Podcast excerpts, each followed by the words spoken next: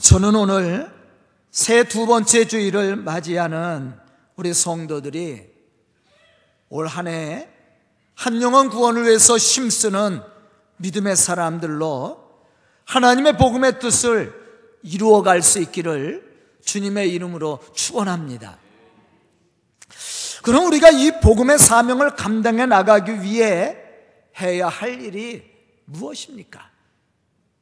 그것을 알기 위해 우리는 오늘 복음의 사명을 멋지게 감당해 나갔던 그리고 세상을 변화시켰던 사도 바울의 신앙을 한번 생각해 봐야 됩니다.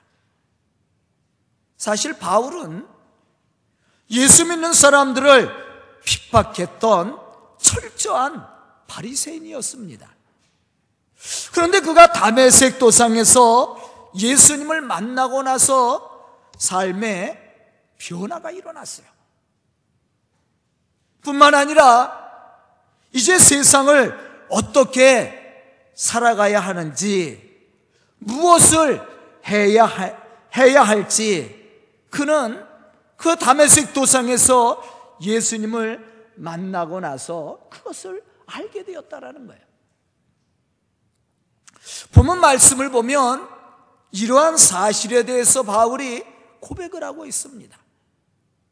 내가 그리스도와 함께 십자가에 못 박혔나니 그런즉 이제는 내가 사는 것이 아니요 내 안에 그리스도께서 사시는 것이라. 이제 내가 육체 가운데 사는 것은 나를 사랑하사 나를 위하여 자기 자신을 버리신 하나님의 아들을 믿는 믿음 안에서 사는 것이다. 사실 그는 예수님만 생각하면 가슴이 뛰고 눈물이 나왔습니다. 왜냐하면 죽을 수밖에 없었던 자신을 구원하신 이가 바로 예수 그리스도였기 때문이었습니다.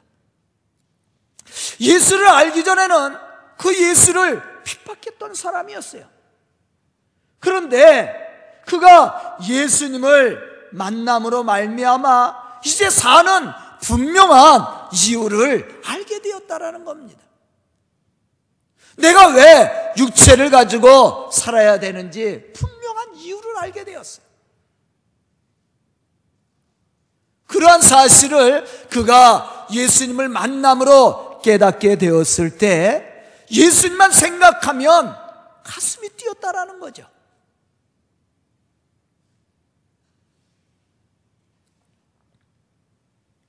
이러한 그가 하나님 앞에 나와 예배를 드릴 때 얼마나 감격스러운 예배를 드렸겠습니까? 우리도 마찬가지예요. 우리가 하나님 주신 이 구원의 은혜가 우리 속에 있으면요. 이런 감격한 예배를 드리게 되어 있어. 이건 자연스럽게 이루어지는 거예요. 이건 누가 억지로 하라고 해서 하는 것이 아닙니다. 바울도 마찬가지였어요. 그리고 그가 예전과 같이, 예전에 자신과 같이 그렇게 살아가는 그 사람들, 불순종하며 육신의 정력을 따라 살아가는 세상 사람들을 볼 때 안타까운 마음이 들었던 거예요. 이러한 바울은 복음을 전하지 않을 수가 없었다는 겁니다. 그래서 그는 그들을 섬겨주며 받은 바 은혜를 나눔으로 믿지 않는 그들에게 다가가서 예수의 사랑을 전했습니다. 그리고 예수님의 사랑으로 그들을 섬겨주었습니다. 나를 핍박하고 나를 비방하고 나를 못 살게 해도 바울은 그들에게 예수의 사랑을 전했다라는 거예요. 바울을 아는 대부분의 사람들은 그의 그런 모습을 보고 이상하게 여기기도 했습니다. 놀라는 사람들도 있었습니다. 그런 그의 헌신적인 삶의 모습을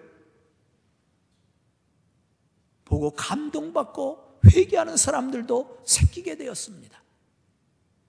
저는 오늘 말씀을 듣는 우리 성도들이 이러한 바울과 같이 예수 안에서 변화된 삶을 통해 세상을 감동시키고 세상을 변화시켜 나가는 믿음의 사람들로 이 복음의 사명을 담당히 감당해 나가는 그러한 성도들이 다 될 수 있기를 주님의 이름으로 축원합니다.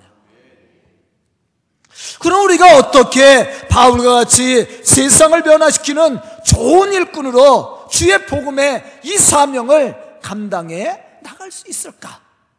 우리는 오늘 말씀을 통해 몇 가지를 생각해 봐야 됩니다. 첫째는 우리를 향하신 하나님의 분명한 뜻이 무엇인지를 알아야 된다라는 겁니다. 하나님의 뜻을 아는 사람은 그걸 감당하게 되어 있어요. 올 한 해 우리가 해야 할 일이 있습니다. 그것은 지난주에 제가 설교한 것처럼 한 영혼을 구원하여 하나님의 뜻을 이루고 교회를 부흥시키는 일이에요. 여기서 우리는 우리를 향하신 하나님의 뜻이 무엇인지를 알아야 됩니다. 그 뜻에 대해서는 제가 지난주 설명을 했어요. 요한복음 6장 38절로부터 40절에 보면 예수님은 이렇게 말씀하고 계십니다. 내가 하늘에서 내려온 것은 내 뜻을 행하려 함이 아니요 나를 보내신 이의 뜻을 행하려 함이니라. 나를 보내신 이의 뜻은 내게 주신 자 중에 내가 하나도 잃어버리지 아니하고 마지막 날에 다시 살리는 이것이니라. 내 아버지의 뜻은 아들을 보고 믿는 자마다 영생을 얻는 이것이니 마지막 날에 내가 이를 다시 살리리라. 또 요한복음 3장 17절에 보면 이렇게 말씀합니다. 하나님이 그 아들을 세상에 보내신 것은 세상을 심판하려 하심이 아니요 세상을 구원하려 하심이니라. 여기서 우리는 하나님의 독생자 예수 그리스도를 세상에 보내신 이유와 예수님이 세상에 오셔서 십자가에 죽으시기까지 충성한 이유가 무엇인지를 알 수가 있습니다. 그것은 세상을 구원하는 일입니다. 다시 말하면 한 영혼이라도 잃어버리지 않고 다 구원하려는 데 있었다라는 거예요. 죄와 허물로 죽을 수밖에 없었고 영원히 멸망받을 수밖에 없었던 우리를 구원하기 위해서 하나님은 예수를 세상에 보내주셨고 또 예수는 그러한 하나님의 뜻을 이루기 위해서 세상에 오셔서 그 고난의 십자가를 지시기까지 충성을 하셨다라는 거예요. 하나님이 우리를 구원하신 이유도 여기 있습니다. 그것은 복음을 전하게 하기 위해서예요. 우리를 통해서 저 세상에 길을 잃고 방황하는 영혼들, 죄를 지면서도 사망의 길을 가면서도 그것이 죄인지도 모르고 그것이 사망의 자리인지도 모르면서 살아가는 그 영혼들, 그 영혼들을 구원하는 일, 그 사명을 우리에게 맡긴 거예요. 그 사명을 감당하라고 하나님은 우리를 죄악 가운데서 구속하여 주었다라는 거예요. 예수님은 그 일을 감당할 수 있도록 우리를 위하여 십자가에 죽으시기까지 충성을 다한 거예요.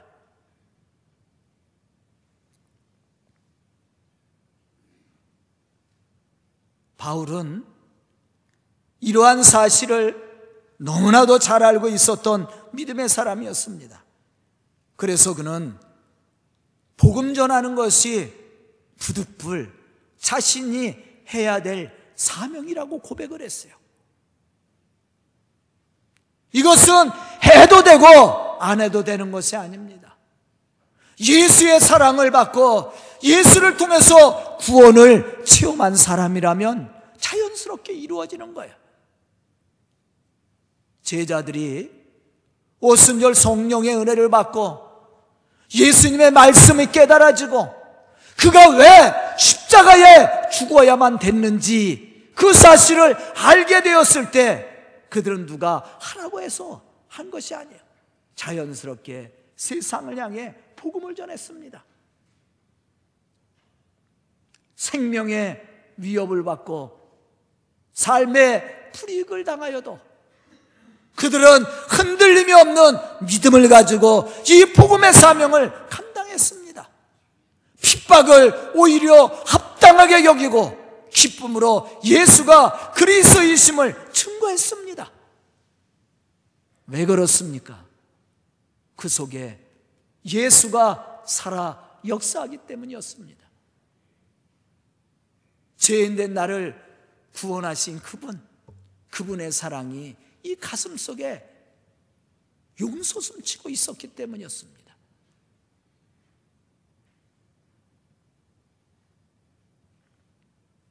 예수의 구속의 사랑이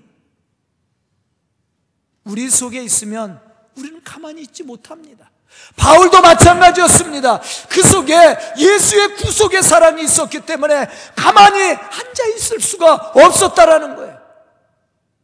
그래서 그는 자신을 위하여 십자가에 죽으시기까지 자기 자신을 버리신 하나님의 아들 예수 그리스도를 위해 헌신하기로 작정을 했습니다. 그리고 나가 그 복음의 사명을 감당했다라는 것이죠. 참으로 올 한해 하나님의 부르심을 받고 사명을 감당해 나갈 우리 성도들은 바울과 같이 이러한 구원의 기쁨과 복음의 열정을 가지고 하나님의 뜻을 따라 세상을 변화시켜 나가는 믿음의 좋은 일꾼들이 다 될 수 있기를 주님의 이름으로 축원합니다. 두 번째는 예수를 믿는 분명한 신앙관을 가지고 섬기는 삶을 사는 사람이에요. 그 사람이 좋은 일꾼입니다. 만약에 우리가 왜 예수를 믿는지, 왜 우리가 교회에 나와 있는지 그 분명한 신앙관이 없다면 우리의 신앙은 흔들리게 되어 있어요. 더군다나 그러한 신앙관을 갖지 못하면요. 세상을 향해서 복음 전할 수 없습니다. 예수에 대해서 말도 하지 못할 겁니다. 세상을 향해서 복음을 전하고 예수를 증거할 수 있는 사람이 누굽니까? 왜 내가 이 육체를 가지고 살아야 되는 분명한 이유를 아는 사람이에요. 왜 내가 예수를 위해서 살아야 되는지 그 분명한 사실을 알고 있는 사람입니다. 갈라디아서 5장 13절에 보면 이렇게 말씀합니다. 형제들아 너희가 자유를 위하여 부르심을 입었으나 그러나 그 자유로 육체의 기회로 삼지 말고 오직 사랑으로 종로로 타라. 그리스도인의 자유는 자기의 욕심만을 추구하고 채우는 이기적인 자유가 아닙니다. 이웃을 생각하고 이웃의 기쁨과 하나님의 영광을 위해서 섬기는 자유를 의미합니다. 로마서 14장 17절로부터 19절에 보면 바울은 그리스를 섬기는 자가 어떠한 신앙과 어떠한 삶의 모습을 가지고 살아야 하는지를 우리에게 말해주고 있습니다. 하나님의 나라는 먹는 것과 마시는 것이 아니요 오직 성령 안에 있는 의와 평강과 실학이라. 이로써 그리스도를 섬기는 자는 하나님을 기쁘시게 하며 사람에게도 칭찬을 받느니라. 그러므로 우리가 화평의 일과 서로 덕을 세우는 일을 힘쓰느니라. 참으로 그리스도를 통해서 구속의 은혜를 체험한 사람. 십자가에 죽으시기까지 우리를 섬겨주신 그 예수의 섬김을 받은 사람. 이 사람은 하나님을 기쁘시게 하는 삶을 살게 되어 있다라는 거예요. 뿐만 아니라 서로 덕을 세움으로 하나님의 거룩한 이 복음의 역사를 이루어가는 사람이 되는 거예요. 즉 우리가 그리스도 안에서 참된 자유를 누리는 성도로서 온전한 삶을 이루기 위해서는 우리 마음속에 하나님의 의로 가득 차 있어야 되며 평강과 기쁨으로 넘치는 삶을 이루어가야 함을 우리에게 가르쳐 주는 겁니다. 뿐만 아니라 우리가 받은 그 자유의 기쁨을 우리의 이웃과 함께 나눔으로 섬겨줄 때 그 기쁨은 우리 속에 충만할 수 있게 된다는 것입니다. 만약 우리가 하나님을 믿는다고 말하면서도 우리의 이웃과 함께 나누고 섬기는 삶을 살지 못한다면 그 사람은 예수를 믿는 분명한 신앙관을 가지고 있지 못한 사람입니다. 요한복음 13장 14절로부터 15절에 보면 예수님은 제자들의 발을 씻겨주고 나서 이렇게 말씀했습니다. 내가 주와 또는 선생이 되어 너희의 발을 씻겼으니 너희도 서로 발을 씻어주는 것이 옳으니라. 내가 너희에게 행한 것 같이 너희도 행하게 하려 하여 본을 보였노라. 예수의 섬김이 그 사랑에 구속하신 은혜가 우리 속에 있으면요. 자연스럽게 이루어지는 거예요. 마태복음 20장 28절에 보면 예수님은 이렇게 말씀합니다. 인자가 세상에 온 것은 섬김을 받으려고 온 것이 아니라 섬겨주러 왔다라고 그랬어요.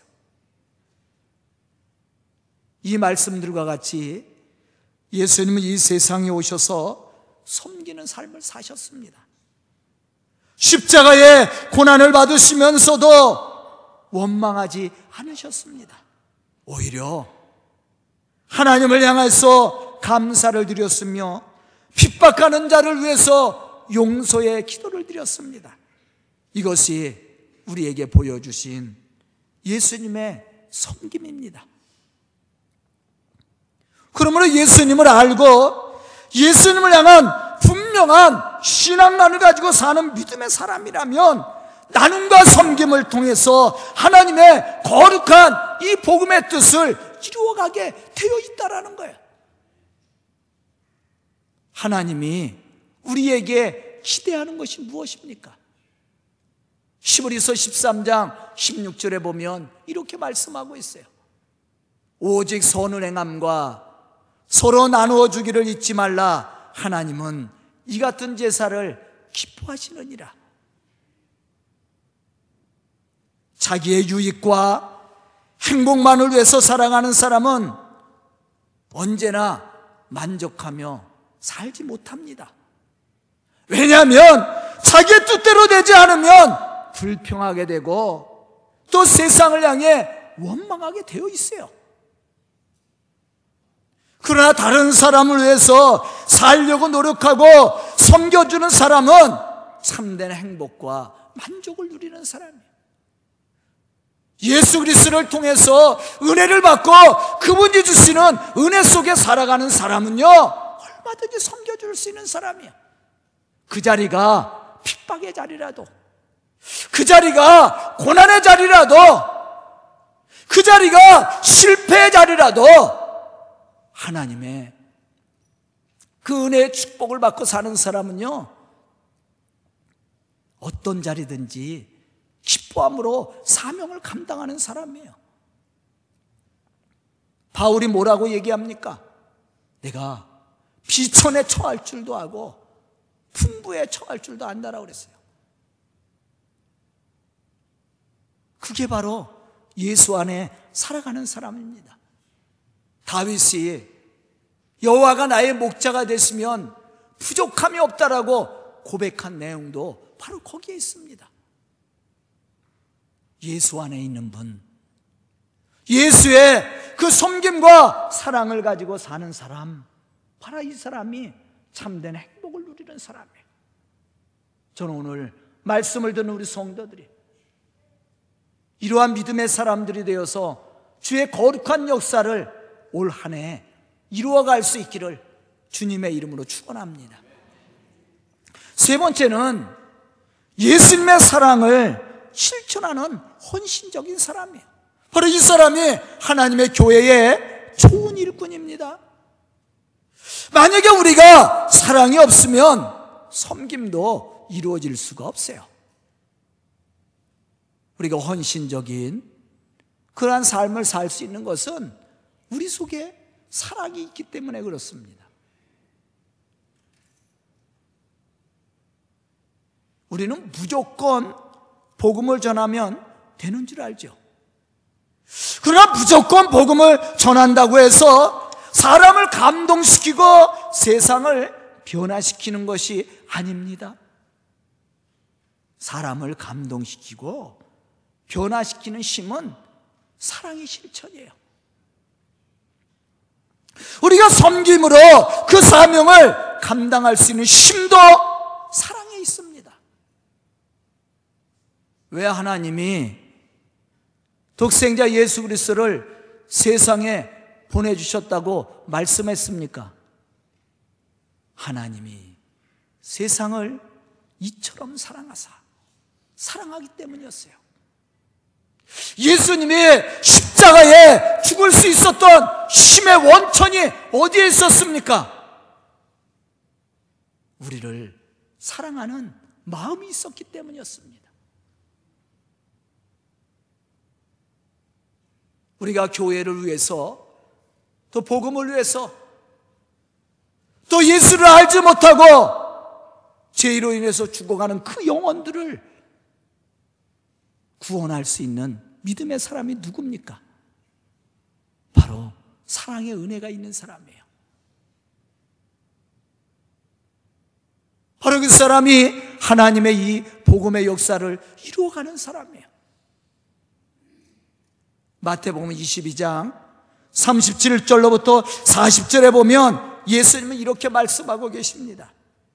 내 마음을 다하고 목숨을 다하고 뜻을 다하여 주 너희 하나님을 사랑하라 하셨으니 이것이 크고 첫째 되는 계명이요 둘째도 그와 같으니 내 이웃을 내 자신과 같이 사랑하라 하셨으니 이 두 계명이 온 율법과 선지자의 강령이니라. 고린도전서 12장 31절에 보면 바울은 은사에 대해서 말하고 있습니다. 그런데 바울이 가장 큰 은사를 이야기합니다. 너희는 더 큰 은사를 사모하라. 내가 또한 가장 좋은 길을 너희에게 보이리라. 그렇게 바울이 강조해 놓고 무엇에 대해서 이야기했어요? 고린도전서 13장에서 사랑에 대해서 이야기합니다. 그러면 우리에게 큰 은사가 무엇입니까? 우리에게 가장 좋은 길이 어디에 있습니까? 바로 사랑이에요. 우리가 주의 복음의 이 사명을 감당할 수 있는 사람이 누굽니까? 사랑입니다.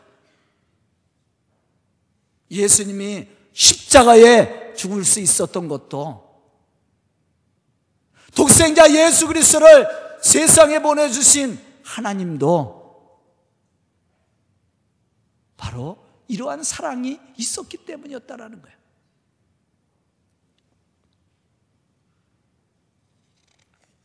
우리가 복음의 사명을 감당해 나갈 수 있는 것도 바로 여기에 있습니다. 즉 사랑이 없는 은사는 가치가 없는 겁니다. 내용물이 없는 빈 깡통과 같아요. 빈 깡통은 소리만 크지요. 그런데 내용물은 없습니다. 우리가 구호만 외쳐서는 안 됩니다. 우리가 구호를 외쳤다고 그래서 열매가 맺어지는 거 아니에요. 우리가 외친 그 구호가 열매가 되기 위해서는 바로 이러한 헌신적인 사랑의 성김이 있어야 된다는 거예요. 한 영혼 구원을 위해서 힘쓰는 교회 100번 외쳐도 열매는 맺어지지 않습니다. 그러면 우리가 이 열매를 맺으려면 어떻게 해야 됩니까? 영혼을 향한 사랑이 있어야 돼요. 그리고 그 영혼을 위해서 끊임없이 축복하는 기도 생활이 있어야 됩니다. 그리고 그리스도의 사랑을 가지고 섬김으로 감동을 줘야 돼. 그래야만이 열매를 맺을 수가 있는 거예요. 바울은 오늘 본문 말씀 속에서 어떻게 고백했어요? 내가 그리스도와 함께 십자가에 못 박혔나니 이제 나는 십자가에 못을 박아야 됩니다. 내 자존심, 내 아집, 세상의 욕심, 이거 십자가에 못 박아야 돼요.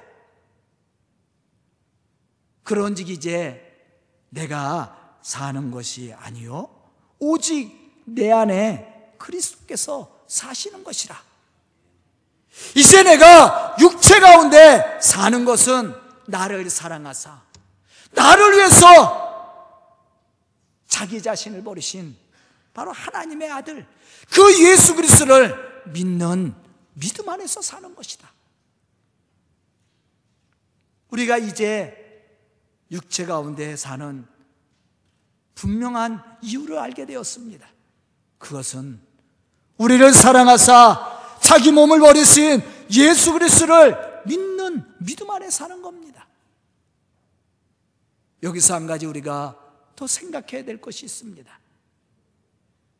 세상의 것을 가장 소중하게 여기고 자랑했던 바울이라는 이 사람이 가장 무식하게 여기고 천하게 생각했던 예수를 통해서 감동을 받고 믿음 안에서 살게 된 이유가 무엇이었느냐는 것입니다.